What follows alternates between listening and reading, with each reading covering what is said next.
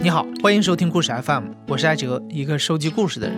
在这里，我们用你的声音讲述你的故事。每周一、三、五，咱们不见不散。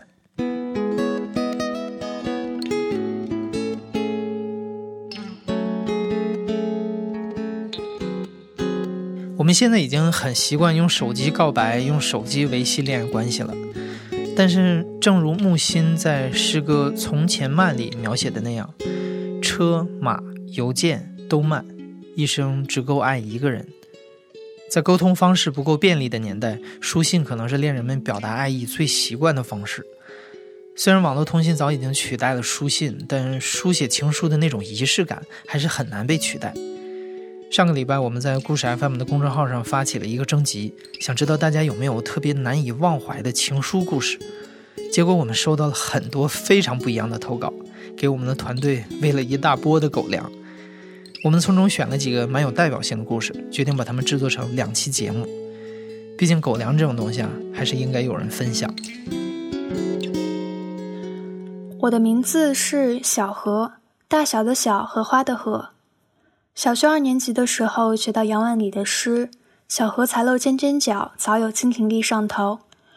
那个时候意识到，原来我的名字是有这样一个含义。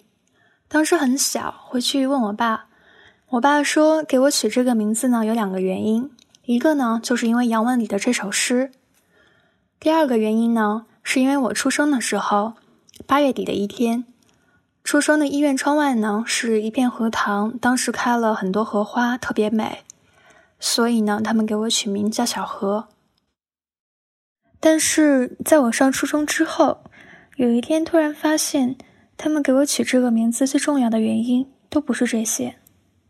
那个时候大概初2吧，有一次在家里的书架上翻出一个很大的盒子，打开之后呢，里面是很多信，还有几本日记本。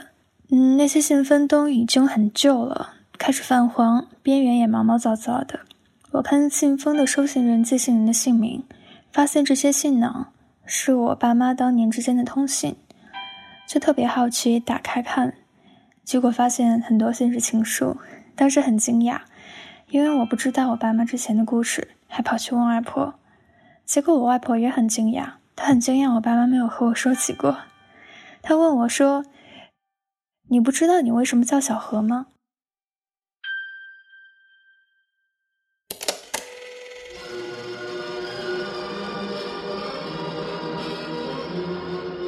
由叶圣陶和夏勉尊先生创办的老牌杂志《中学生》，80年代在中学生之间十分流行。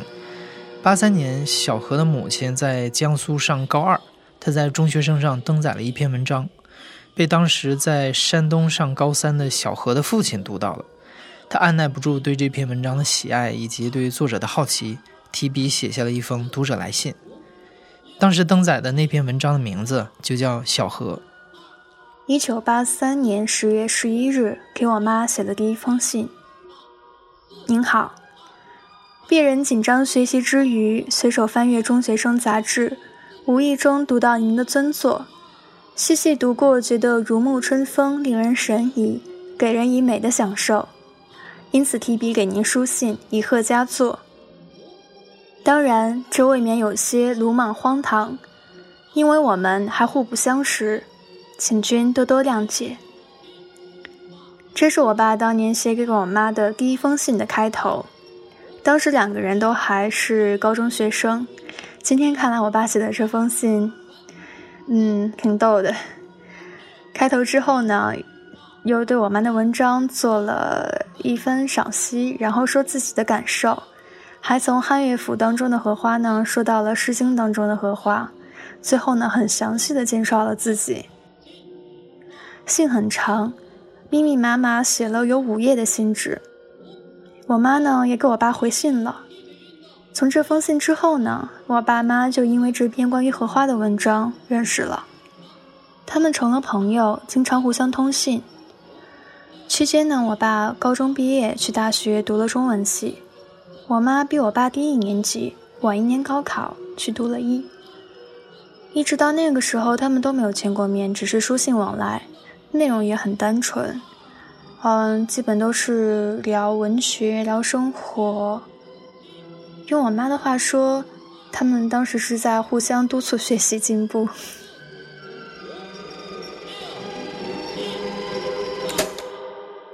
一直到了1988年5月份，他们已经通信了快5年。那一年我爸也要毕业了，正好呢，我外婆当时要去北京开会，带着我妈一起去。回江苏的途中呢，路过了山东我爸当时所在的城市，他们第一次见了面。在那之后呢，他们就确定了恋爱关系。在成为恋人之后，他们之间的通信就更频繁了。亲爱的红，友谊和爱情的区别是什么呢？爱是那样甜蜜，那样令人心醉，爱的归宿，爱的成熟，爱的硕果，一切的一切都悄然而至。我拥有了一个美丽、成熟、称心如意的爱人。这是我爸当年写给我妈的信之一。其实这些信跟我之前的想象完全不一样。我一直认为我爸妈那个年代的很多普通人所谓的情书都会很古板吧，不会去特别的热烈或者是特别直白的去表达自己的感情。完全没有想到我爸当年写信还挺浪漫的，而且除了信的文字很热烈之外，他在给我妈很多信的结尾都会写2个字，吻你。后来他们都毕业工作了，一直恋爱到了1990年11月，他们结婚了。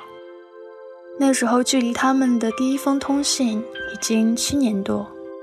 他们是彼此的初恋。我爸常开玩笑说，这算不上8年抗战，也算得上是7年抗战了。这7年的时间里面，他们之间的通信有440多封。红，我亲爱的妻子，只有你才能给我终生幸福，也只有你才能给我甜蜜，给我快乐，给我勇气。我不信命，却坚信我们的结合是天意。7年的友谊，7年的爱情，7年的等待，7年的幸福，7年的苦涩。没有人，至少是很少的人，有我们这样独特的相识，而又这么艰难的恋爱那么久。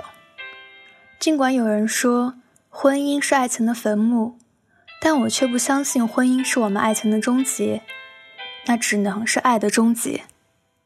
最后一个终结的终是中间的中。那440多封信仍然很完好地保存在家里，不仅是我爸妈的爱情，也是他们的青春。明年的11月呢，会是我爸妈结婚30周年的纪念日。每次想起来，还是会觉得缘分真的是很不可思议的一件事情。1983年10月11日，我爸给我妈写那封信的时候，应该从来都没有想到后面会有这么多的故事，后面会有8年的通信的恋爱，后面还会有一个现在在讲这个故事的我。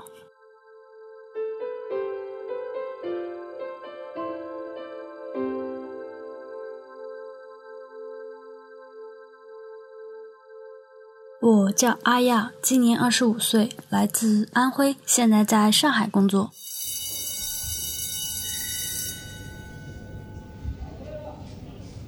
其实本质意义上来说，我觉得这都算不上是一封情书吧。我记得时间是2010年，我上初3，因为我在老家那种县城读的私立初中嘛，就是需要住校，晚上要上晚自习。就是有一天晚自习，因为我们的座位是斜着的前后位，然后那个男生就突然拍拍我的肩膀，然后跟我说，问你一个问题，你说如果一个男生一直写一个女生的名字，那他是什么意思呢？然后青春期嘛，我也就没有多想，我就说，是不是因为你喜欢那个女生，所以你写人家的名字啊？然后他笑一笑，没有说话，然后我就继续埋头写我的作业了。突然我就很好奇，我就想，这是一个小秘密，我要知道这个小秘密，就是也有一点好奇心，就是真的好奇心。然后我就回头观察他嘛，趁他不注意的时候，我就想要看他那个本子，然后我就抢了过来，把他那个本子给抢了过来。那种本子就是普通的练字的米字格的本子，然后我抢了过来之后就看到，就是当时脸就唰的一下就红了，就很吃惊，因为它上面写的是我的名字。然后他就要把本子抢回去嘛，印象中他脸也是红的，然后我们俩就没有说话，也不知道说什么吧，两个人就继续低头写作业了。后来也没有发生什么，也没有什么发生继续的事情。本来交集也不是很多，我又是那种死读书的人，也没有想太多，又初三嘛，压力有点大。但是就可能你会相对于其他同学来说，哦，你能感觉到明显这个男生他对你好一点，关心多一点。我记得还有一次就是圣诞节前一天是平安夜，都流行送苹果，然后其实当时他都已经送给我一个包装好的苹果了，我收下了。但是上晚自习的时候，他又拍拍我，递给我一个红苹果，就是挺大的那个，我记得很大。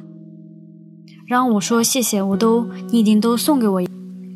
然后他就说，拿着，这个是洗好的，直接吃就好了，就这种命令的口气，拿着，就这种。然后还给我一把小糖递到我的手里，很感动吧，当时。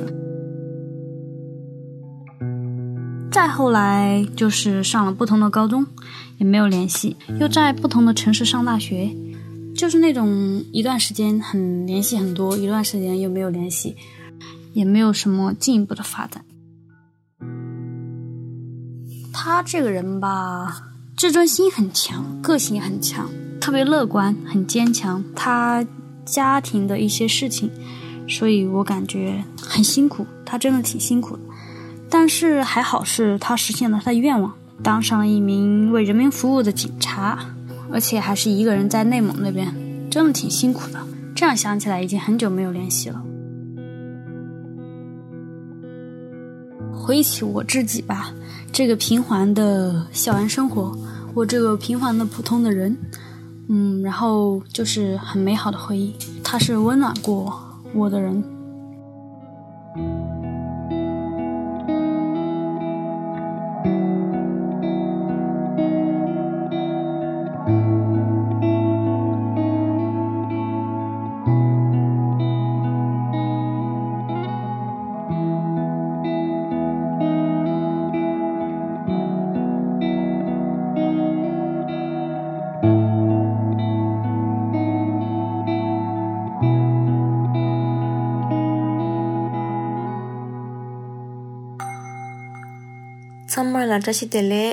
大家好，我叫梅朵，今年34岁。我之前做过很多种职业，比如高校老师、律师、编剧、码字民工、LP 作者。现在我是一个只有自由没有职业的自由职业者。我的爱人小牦牛是一个藏族男孩，我是一个文字工作者，我比较习惯于用语言文字来表达自己的感情，但是这样的表达建立在一个前提上，就是对方得跟我一样，是一个多少受过一点教育，有相近或者相似文化背景的汉族人。所以我表达感情的最重要的方式，在小牦牛面前就是完全没有用武之地。不光如此，我跟他说话的时候呢，经常脑子里会出现一个檀木，上面写着醒目的4个大字，对牛弹琴。我们两个2011年刚认识的时候，两个人都没有办法说自己的母语。小牦牛的汉语水平是大概会说你好吗，吃饭了吗，再见，谢谢。我呢，藏语水平跟他差不了多少，可能词汇量还要更少一些，所以我们两个是用英语来交流的。我的英语水平不好，除了日常的一些沟通，还有 I love you 之外，真的说不出更多的词来，所以那时候的沟通对我们来说是一件有点障碍、有点困难的事情。经常我们两个人手舞足蹈，说了半天，才发现两个人说的并不是同一件事情。之所以这样还能谈上恋爱，还能一见钟情，可能就是因为小牦牛长得比较帅，而我比较颜控吧。相互写情书这件事情呢，应该首先是从小牦牛开始的，因为我们的日常沟通实在是没有办法说很深的或者很动情的话，那么他就选择用文字的形式把它记录下来，只不过他写的是藏语。从这一点上也可以看出来，小牦牛是一个很浪漫的人。在很多人的概念当中，既然你不懂藏语，我写了你也看不懂，那写了还有什么用处呢？但是小牦牛不这么认为，他跟我说，我现在写着把它存起来，当有一天你能够看懂的时候，你会像发现了莲花生大师的佛藏一样开心。这里要解释一下啊，莲花生大师是藏传佛教的奠基人之一，传说他在藏地留下了许多的宝藏，只有缘分到了才能被人发掘，缘分不到的话，就算你从宝藏面前经过也看不到它。类似这种每一个藏族人都知道的事儿，当时对于梅朵来说实在是很陌生。随着抽屉里的情书越来越多，梅朵想要了解小牦牛的内心以及他的文化的那种渴望也就越来越迫切。2017年，我和小牦牛决定结婚。我想，既然已经下定决心要跟这个人共度一生，那么我必须应该学他的语言。听说母语能够直通心灵，我一直相信，说不同语言的时候，这个人会有不同的人格。语言代表着一种文化，它会塑造这个人的思维方式、行为方式。所以，如果我一直用汉语跟小牦牛沟通的话，我对他的了解只是表层的，并不是心理层面上的。我推掉了所有的工作，开始学习藏语。当时我像上班一样，每天上课7个小时，每周6天。逐渐的，我看懂了小牦牛给我写的藏文情书，然后我自己产生了一个想法，就是我也要给他写一封，用他的母语，然后尽量的能够让我的意思，让我的感受100%的传递给他。当时离我们认识6年的纪念日大概还有1个月的时间，我就请我的藏语老师帮忙，因为在藏文里面，他们的书面语和口语之间有很大的距离，是不太一样的。当时我学的，因为主要是为了沟通交流为目的，我学的主要是口语，所以我在口语里把我的意思尽量清楚的跟我的藏文老师沟通，然后藏文老师他帮我用书面语的形式把它写下来。你既然去朋友堂日向过了，即怎写多久呢？即怎去既然了，将被地同样顶撒多着心度。这句话就是描述我刚刚的感受。我对你的家乡和文化了解的越多，我对你的爱了解的也就更多。当时写这些情书的时候，我的藏语老师经常嘲笑我，可能他也没有见到过就是用藏语里面表达这么多话的人吧。因为藏族人总的来说，他们是一个相对比较保守、比较含蓄的民族，他们也很少用文字的形式或者用这么多的甜言蜜语来表达自己的感情。有一次，老师帮我写完了一长串表扬我们家小牦牛心好、善良、温柔、耐心等等等等的词语，他笑了很长时间，然后说，我们藏族人念佛经的时候，经常首先要赞颂一番佛祖，说佛祖是最慈悲的、最善良的、最有菩提心的等等。你现在说你们家老公的词语比我们赞扬佛祖的还要多2个。2017年的11月17号是我们2个认识6年的纪念日。那天，我把这封写好的情书工工整整地抄在本子上，然后拍照，从微信上发给了小牦牛，因为当时我还在拉萨学藏语。小牦牛的第一反应是：诶，老婆，你的藏语没有这么好吧？这是谁帮你写的？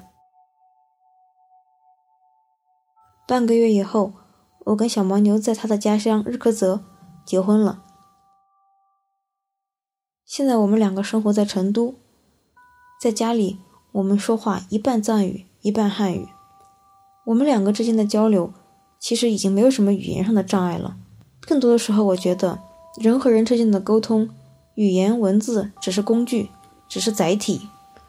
如果一个人真的爱你，语言障碍是不存在的。你一定能体会到他的心意。